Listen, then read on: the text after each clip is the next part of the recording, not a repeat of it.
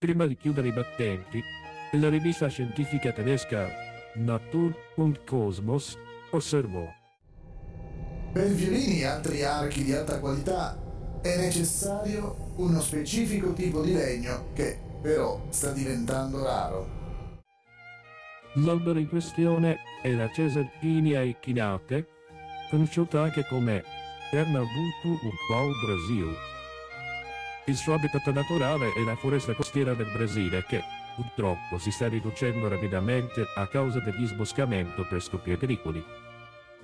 All'inizio del XXI secolo, gli alberi coprivano solo il 4% della loro area originale Pertanto, sono stati inclusi nell'elenco delle specie in via di estinzione.